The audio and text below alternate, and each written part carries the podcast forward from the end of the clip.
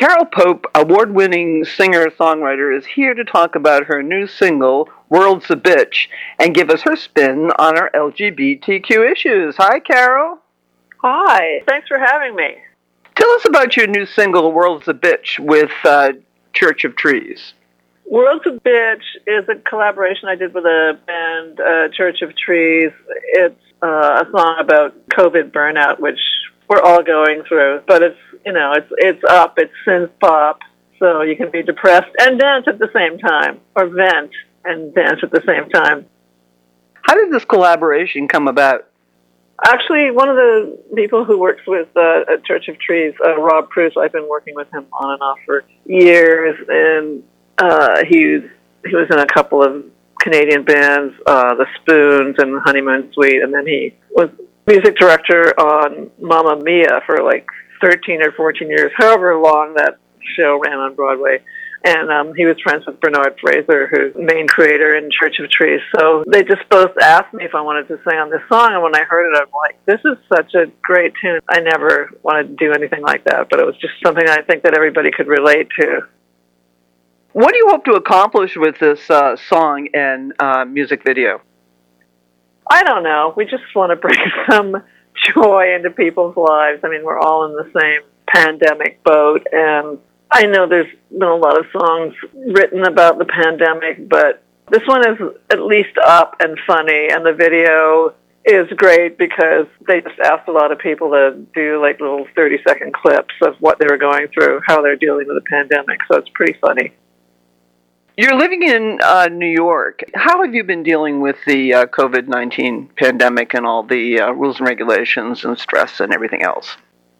It's difficult, but I, I mean, I'm glad they're getting the, the vaccine rollout together.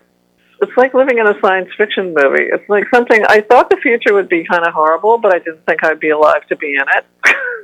I just worry about everybody, all the businesses, the art. I just want everybody to be safe. I don't want to stand near anybody. I mean, it's just so surreal and awful. You know, a lot of people are showing their angel side and supporting each other. So there's that. People really show their true colors at times like this. What would you like to see happen for our L G B T Q community in the next few years, especially with the uh, Biden administration? I just wish that the sexuality would become a non-issue and people would accept people for who they are and their sexuality. You know, I don't judge straight people. I mean, that's not the first thing. I When I meet somebody, I'm like, are you a nice person? I don't care who you sleep with. I mean, it's just insane that we're still dealing with this. I definitely think the Biden administration is going in the right direction compared to, you know, President Hitler. With L G B T Q teens already four times more likely to attempt suicide than their heterosexual peers after facing bullying incidents, what advice would you have for these kids, especially dealing with COVID nineteen? I hope they have somebody to reach out to and talk to in the community.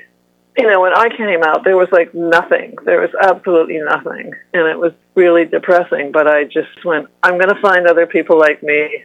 And eventually I did, and eventually I got to talk to people. So just reach out to people, reach out to your family and your friends, and, you know, somebody's going to help you. How can people get information about uh, World's a Bitch? It's available everywhere, you know, Bandcamp, Spotify, YouTube. How can people see what you're up to? You can check carol pope dot com. And I'm on Instagram, Carol underscore Pope. I'm on Twitter. I'm on Facebook. And uh, definitely all my music's available everywhere on all, all platforms. What other projects are you working on? I've been working on a musical called Attitude, which I wrote with my friend Kate Rigg, who lives in New York.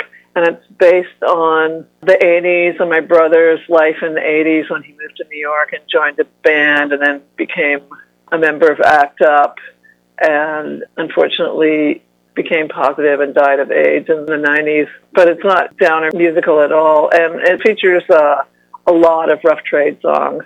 uh, you know, because I have a band called Rough Trade.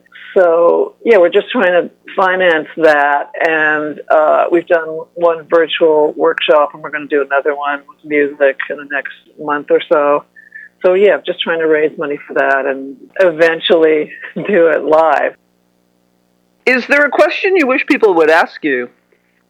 It's very difficult right now, you know, because we've lost all our income and we can't play live gigs. Yeah, it would be great if people knew where to get my music. Do you have a favorite quote or mantra to get you through difficult times? I don't know if I have a quote. Just be be true to yourself. Be you. Don't let anybody tell you what to do. You know, I have a vision of what kind of music I want to make or what kind of art I want to make. And, you know, I think I know best by now as to what form that should take. And I really do know what I want. I just want everybody to be strong and reach out to each other and be safe and, you know, wear a mask, which is what World's a Bitch is about. You know, just wear a mask and, oh, I know it's really hard, but um, we're going to get there.